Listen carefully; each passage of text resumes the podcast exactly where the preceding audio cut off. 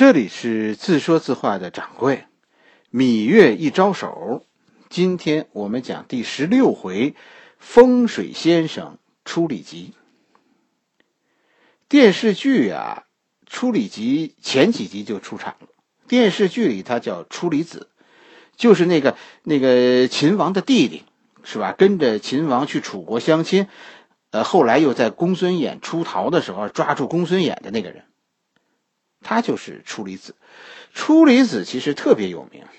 现在他不怎么出名了，是因为我们现在啊算命的人少了。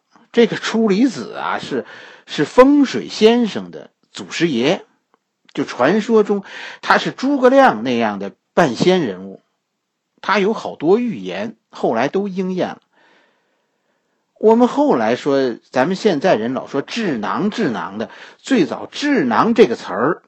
就是说，出离子的，这是一个传说中特别聪明、料事如神的人。出离子的名字其实叫赵吉，着急是吧？赵吉，他是秦孝公的庶子，是秦惠文王的弟弟，同父异母的弟弟。他为什么叫处离子呢？是吧？处理是个地名。具体的位置在哪儿呢？我也说不清，反正就在陕西渭南华山脚下。就因为他家住在那里，叫处理，所以他后来就被叫做处理子。很多情况下，更多的时候他会他被叫做处理吉，因为他叫赵吉，所以他是处理吉。秦惠文王和处理吉的岁数差挺多的。所以，其实初里吉基本上是跟着秦惠文王做事的时候呢，已经是秦王比较晚年的时候一直到秦惠文王最后几年，这个初里吉才才出名，是吧？然后呢，就是作为叔叔，初里吉曾经在秦武王的时候，咱们现在看看电视剧，秦武王就电视剧里估计就是那个芈姝的儿子了。处理吉在秦武王时期曾经光彩照人，他曾经作为武王的使者，带领秦国一百辆战车出使周天子的国都。周天子派自己的卫队列队迎接。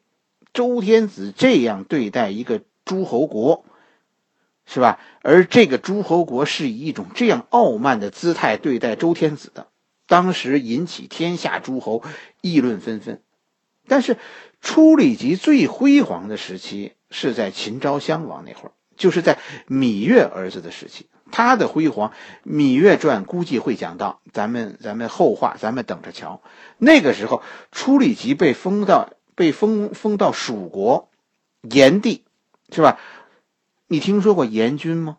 炎君就是初里吉，以后他就又叫炎吉。《史记》中呢是初离子甘茂列传，有他的有他和甘茂的合在一起的列传，就是在大概芈月的儿子的时候，秦昭襄王登基的时候，初离子和甘茂是秦王的两位宰相，左右宰相。《史记》记载的初离子有一个非常有趣的地方，是吧？这篇文章其实很重要。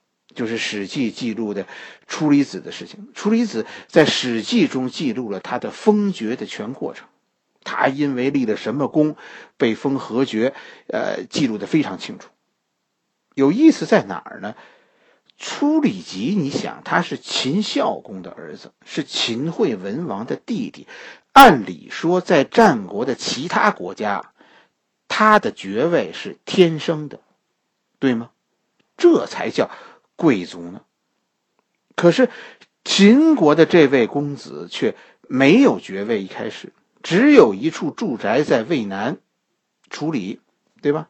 你看秦国的军功爵制真的是很彻底的，国王弟弟的封爵最后都是要靠军功的。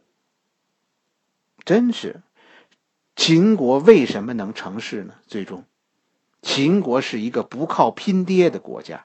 秦国因此用了很多的能人，历史上秦国五位强力宰相都是外国人。第一位百里奚，是吧？他是虞国人。百里奚五羊皮，秦国人用五张羊皮换来了一个强力宰相。这里有个故事，是吧？我看大家回帖说愿意听故事，是吧？咱们现在，咱们现在的书，大家反映讲的太正直了，是吧？那就插几个故事。这个我其实挺擅长的。历史上有个成语叫“假途灭国”，又叫“唇亡齿寒”，就是有个国家呀，当时叫虞国，它北面呢是晋国，它南边是虢国。晋国呢打算进攻虢国，但这中间呢隔着这个虞国呢，于是呢就和虞国商量借路。虞国的国王因为贪图晋国的礼物，就同意了。结果晋国军队穿过虞国，灭了国国。但大家一定想到了，是吧？晋军一回身，就把虞国也灭了。这就叫假途灭国。这是三十六计当中的一计。其实虞国有高人，这个高人就是百里奚。百里奚当时就和国君说：“你不能这样，为什么呢？因为唇亡齿寒，咱们和和国国都是小国，是吧？咱们只有这些小国抱团，才能抵抗像晋国这样的大国。但虞国国君昏了头，没听。后来虞国亡国了，百里奚就成了奴隶，被晋国抓走了。又有一个故事成语叫‘秦晋之好’。”是吧？咱们现在说，呃，两家的儿女结婚，我们说这两家父母结秦晋之好，这其实就是说春秋时期秦国和晋国世代通婚。这一年，晋国公主要出嫁秦国，秦国很想得到百里奚，因为秦国知道这个人才，就暗中把百里奚安排在随嫁的奴隶当中了。等车队过了边境，秦王就亲自来迎接。说秦王是来迎接晋国公主的吗？不是，秦王是来迎接百里奚的。但百里奚不在，一查队伍里人员人员名单，百里奚半路上逃跑了。几年以后，秦国得到消息，说百里奚现在在楚国，他被当作逃跑的奴隶，在楚国被抓住了。继续在楚国那儿当奴隶呢，秦王就准备花重金把百里奚赎回来。这个举动被秦王的谋士拦下了，说楚国现在其实不知道百里奚是那是谁，不知道他是能人，所以他们把他当奴隶用呢。您这么一声张，他们就知道百里奚是谁了。您您啊，反而要不回来了。这样。咱们派个家人去楚国，别找大官，就找百里奚现在的主人。你就跟他说，这个奴隶是我家秦王的，他跑了，我们现在要抓他回去砍头。按照当时的官价，一个奴隶在春秋的时候，一个大活人呢，值多少钱呢？值五张羊皮。咱们用五张羊皮换一个宰相回来。结果真的，百里奚就被秦国用五张羊皮换了回来。后来，百里奚成为秦国历史上第一位强力宰相。秦国的第二位强力宰相就是商鞅。商鞅是在魏国混不出个人样，才跑去秦国的。第三位强力宰相叫张仪，咱前面讲了是吧？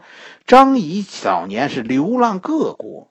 四处碰壁，最后在秦国得到认可的第四位宰相，应应该在以后《芈月传》里他还会露面，是吧？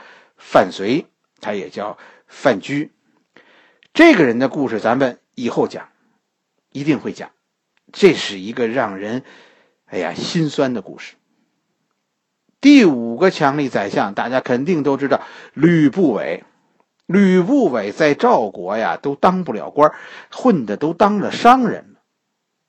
最后，这个商人在秦国当了宰相。商人里边有能人，你别看我是小商人。我说这些是为什么呢？用人体制其实是个大问题。六国不要的人，怎么到了秦国就都成了宝贝儿呢？在一个国王的弟弟要靠积累军功封爵的国家，人才才能放出光芒，对吧？为什么现在有那么多人跻身北上广深呢？他们在家乡能有出路，又何必到北京来蜗居呢？当政府里充满了世家子弟的时候，我们这个国家的上进之门就开始关闭了。千万啊，千万别让天下士子怀着“天生我材必有用”的愤懑背井离乡，那样将是一个将是一个时代的悲哀。处离子和他的人生经历，是吧？他的封爵之路。实际上揭示了秦国强盛的秘诀（括弧之一）：公平、军功爵制，才能创造一个人才辈出的大时代。好了，我们今天的故事就讲到这儿，明天我们继续。